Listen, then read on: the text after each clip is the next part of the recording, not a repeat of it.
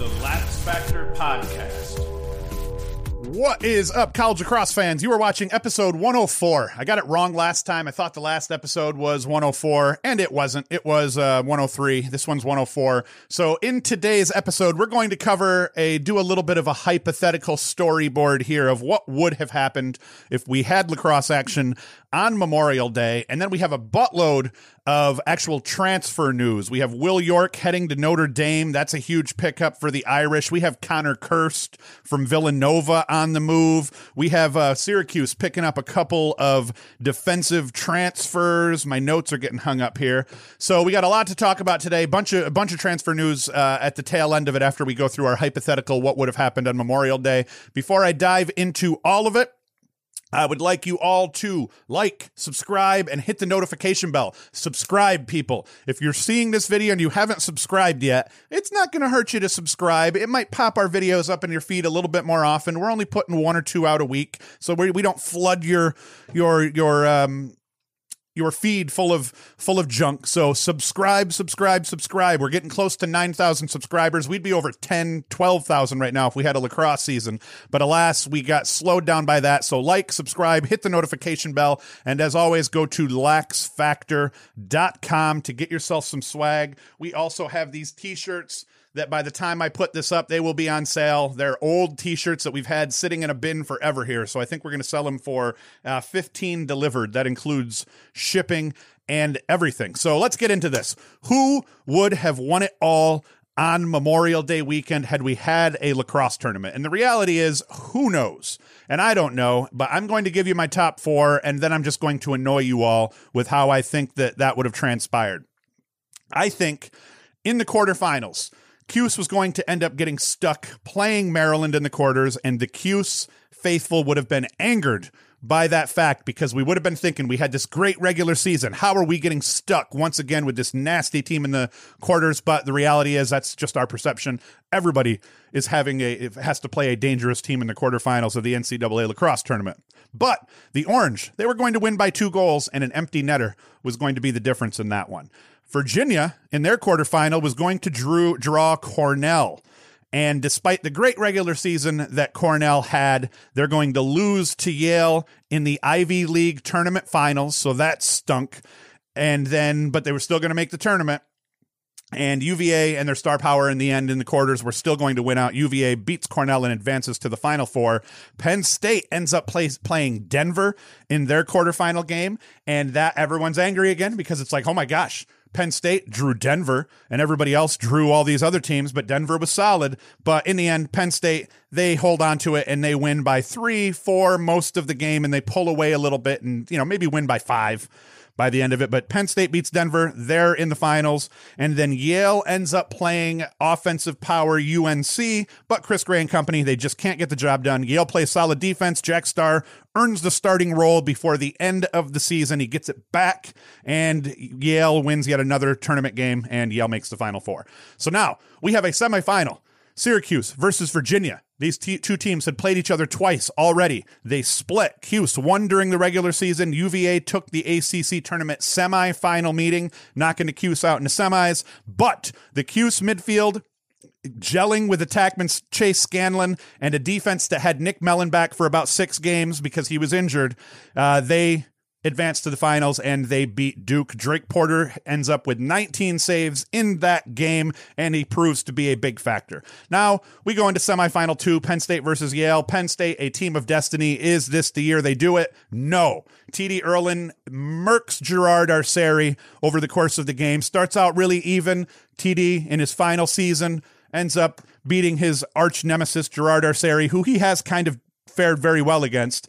And uh, Ament goes off for eight points on four goals and four assists, an odd number for him being that it's even. O'Keefe is held to just four goals, no helpers, but the rest of the Nittany Lions feasted.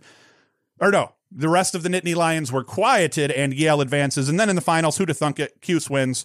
Uh, TD Ierlan, he wins a boatload of faceoffs, but the Cuse defense gets enough stops that Cuse is able to handle it. The Cuse attack semi quiet, but the midfield scores 12 goals between the first and second line. All three first line mids put up hat tricks Trimboli, Dordevic, Curry, and the Orange edge Yale by a goal in OT with Chase Scanlan netting the game winner on an assist from Jamie Trimboli. And that's how it would have gone down. That's my hypothetical, and I'm not going to waste any more of your time with those. Let us move on to big, big transfer news. Will York heading to Notre Dame, the Fighting Irish, the new ACC team that is greatly benefiting from the transfer portal over the last two years. York is a 6'4, 210 big boy, filthy lefty finisher. I should say big bois. He's a big bois because he's not even a big boy. He's a big bois. I just like the way that sounds went for 34 goals and 11 assists in 2019 as a junior after not doing crap in his first two seasons at Bucknell. Three goals combined over his freshman and sophomore years, but last year 34 and 11. Last year being 2019, 34 and 11. He was sitting at 25 goals and six assists in 2020 so far with a 43% shooting percentage and Bucknell sitting at 5 and 1 and York was a huge huge reason that Bucknell was having success. Put up a hat trick in their only loss to Ohio State, so he's able to factor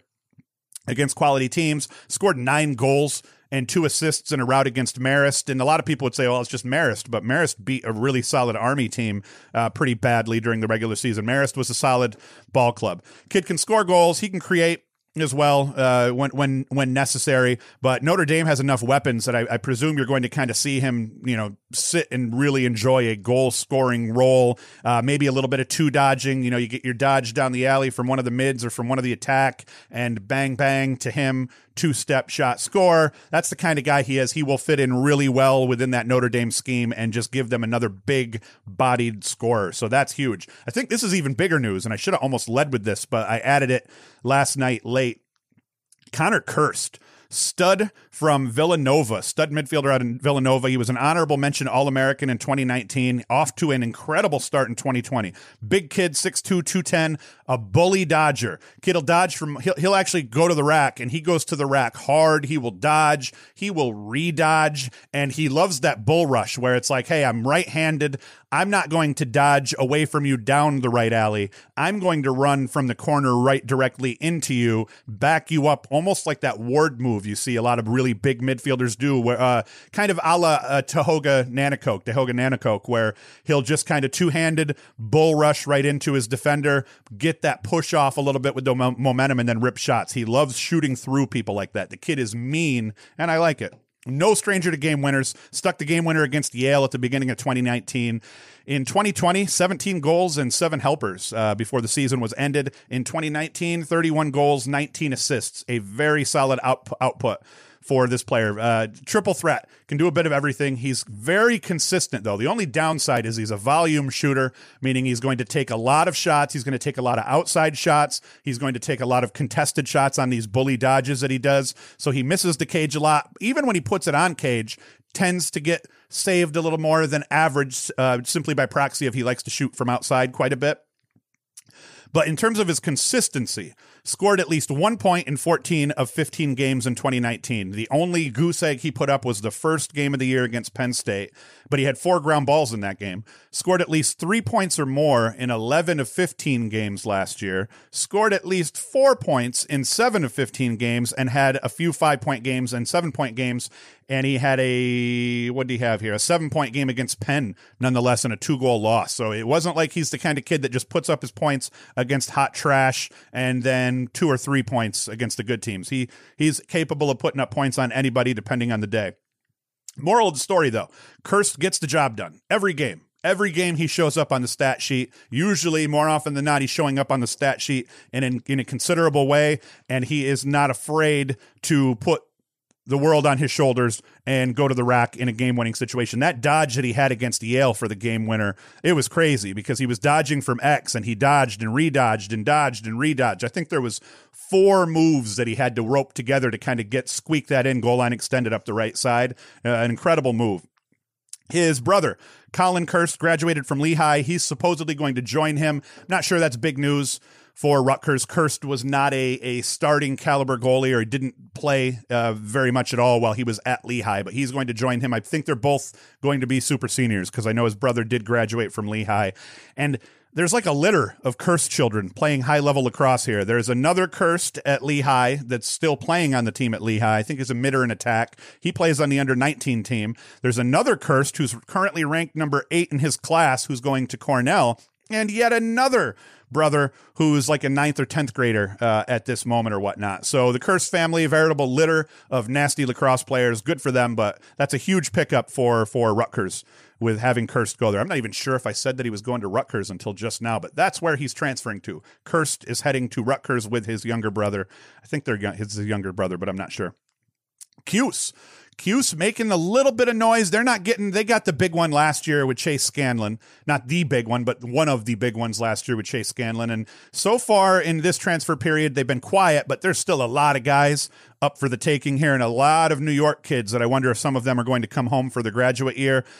Cole Horan and Nick Hapney, two transferred defenders that are going to help provide some depth for Cuse at the defense. Solid pull uh, is Horan from Furman. 15 caused turnovers, 38 ground balls, and 11 starts in 2019. I, I didn't see it fully, but it looked like he earned a starting spot and then finished the season out. Furman's defense was terrible, though. They're one of the reasons that uh, Van de Bovenkamp, I think that was the one, uh, he was their goalie. That I and I always said I thought that he looked like a solid goalie, and that maybe it was just the defense wasn't holding uh, holding up in front of him. But either way, this kid started most of the games in 2019. He started all seven games in 2020, having a good year in 2020. Eight caused turnovers and 15 ground balls for Cole Horan in 2020, all starts, and he also had a goal and an assist. So adding a little bit of depth. I'm not sure he's a starting caliber defender coming from that Furman team that had a terrible defense, but he is certainly an able big body defender that's going to help them. Hapney uh, Nick Hapney uh, out of Utah. He started every game in 2019 for the Utes. He had three goals, two assists, and started 17 of his first 18 games for the Utes. He is a was a sophomore in 2020, so I believe he comes to Syracuse with two or three years of eligibility, depending on what his transfer situation was with Utah. For all I know, he could be a graduate student, so don't quote me on that.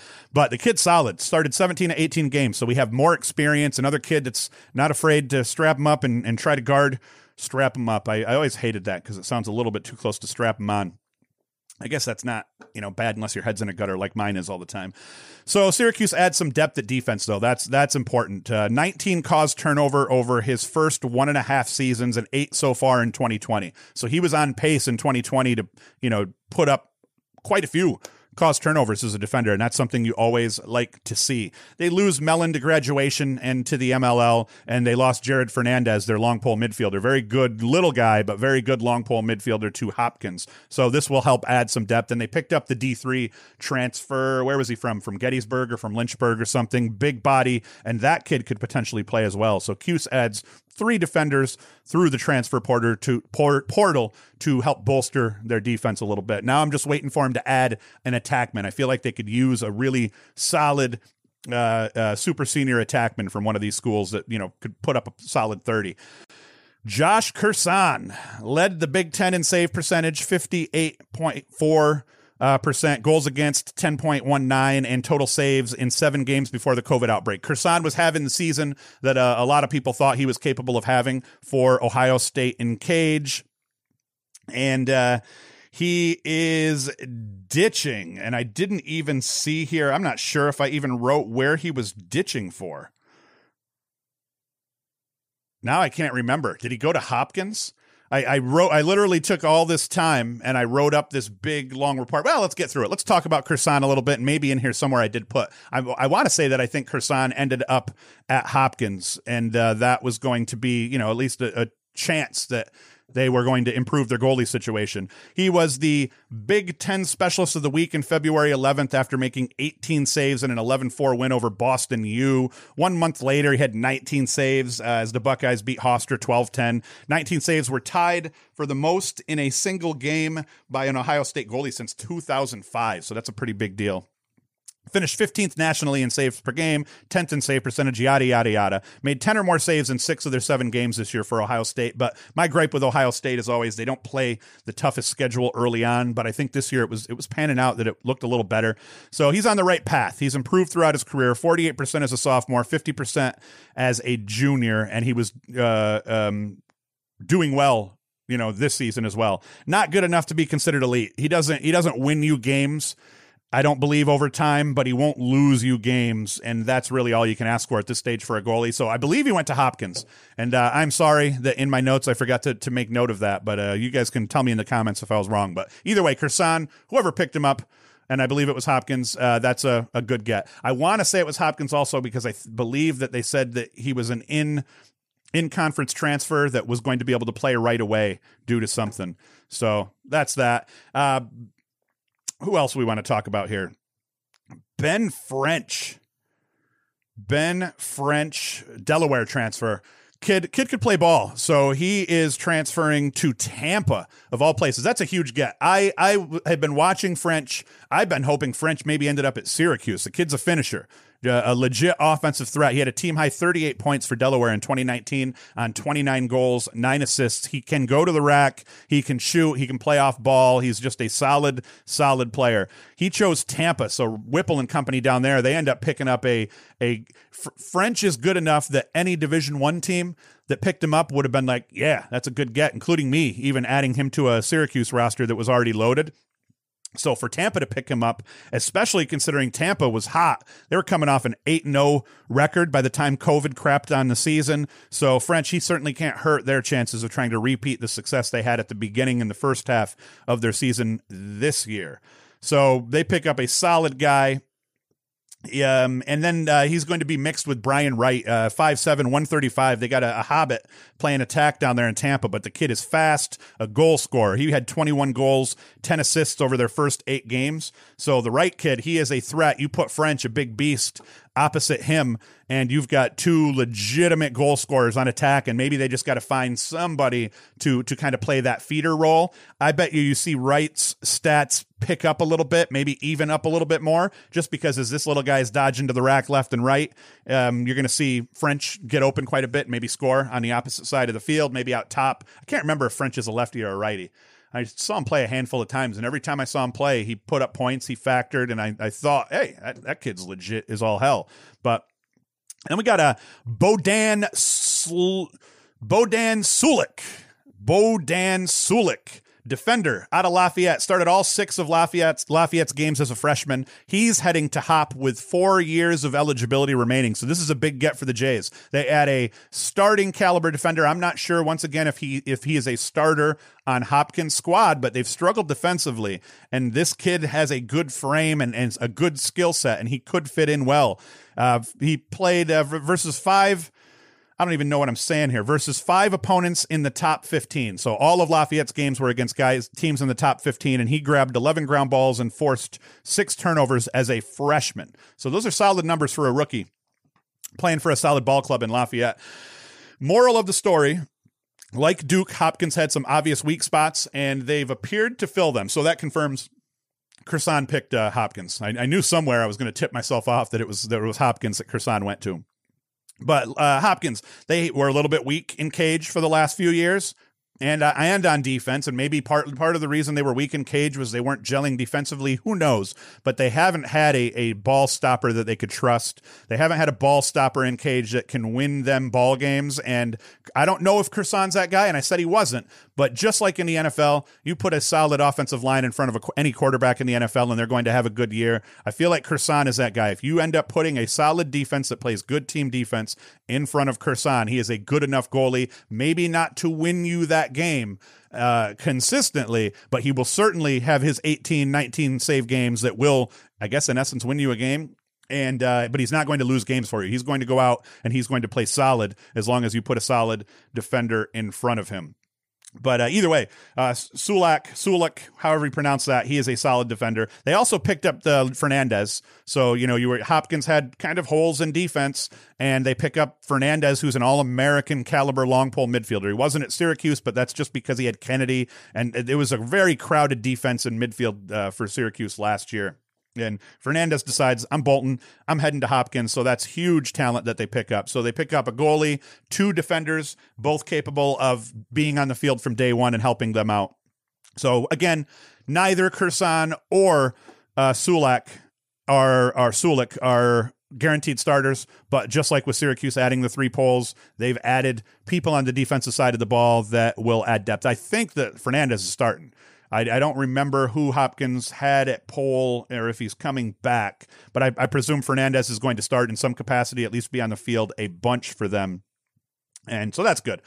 And uh, I saw also a little bit more COVID related news where uh, the college, people are mad. The college recruiting is all kind of verklempt. Their their kids are going to play in tournaments, and coaches aren't allowed to show up and talk to them. So they cre- they whatever it's called, the dead period is extended through July 31st. It doesn't affect me outside of I get to talk about it or have to talk about it, and that's about it. So yeah, I, the the whole Memorial Day weekend, it was kind of sad this weekend. I, I, actually thought about popping a video up while I was sitting in the backyard, and I find myself fairly unmotivated at this stage, except to talk about the transfer news because that's exciting. Seeing how this free agency period uh, pans out for these for for the college kids but I have found myself a little, just a little bored with it. There's nothing to really talk about, and uh, the transfer stuff has intrigued me a great deal. But we're getting close to having some PLL action, some MLL action. So they've got all their crap in order now. Their rosters, I believe, are going to be finalized by the end of this week. I think that they were saying no more roster moves. We'll see what that is. I, I don't want to get too deep into talking about what's going to happen with those uh, with those leagues until the rosters are set, and then we can really go through and start picking it apart. Uh, so probably in next week's episode, we're going to have to mix it. So we'll probably talk a little bit of pro. Probably we'll end up talking the big cats that are coming back in each of the leagues for next week's episode. We're going to just stick with this one episode a week until there's enough news to warrant two, and I'll just continue to do the the longer form but that's it for today. I don't know if I made the full 30 minutes as I was trying to, but it was at least some good, informative stuff to talk about. As always, be sure to like, subscribe, hit the notification bell, subscribe, subscribe, subscribe, and then share it. And you can go to laxfactor.com, get yourself some swag. We got coffee mugs, hats, shirts, t shirts, uh, uh, brand related stuff that has kind of our logo on it, but then also just random lacrosse shirts. Uh, you know, I beat people with a stick, defender shirt, and all sorts of cool crap. So go to laxfactor.com and then you can watch our videos uh, there as well. Everything that we put up on YouTube, we eventually move into the website as well. So as always, thank you for listening, and Hoost is out.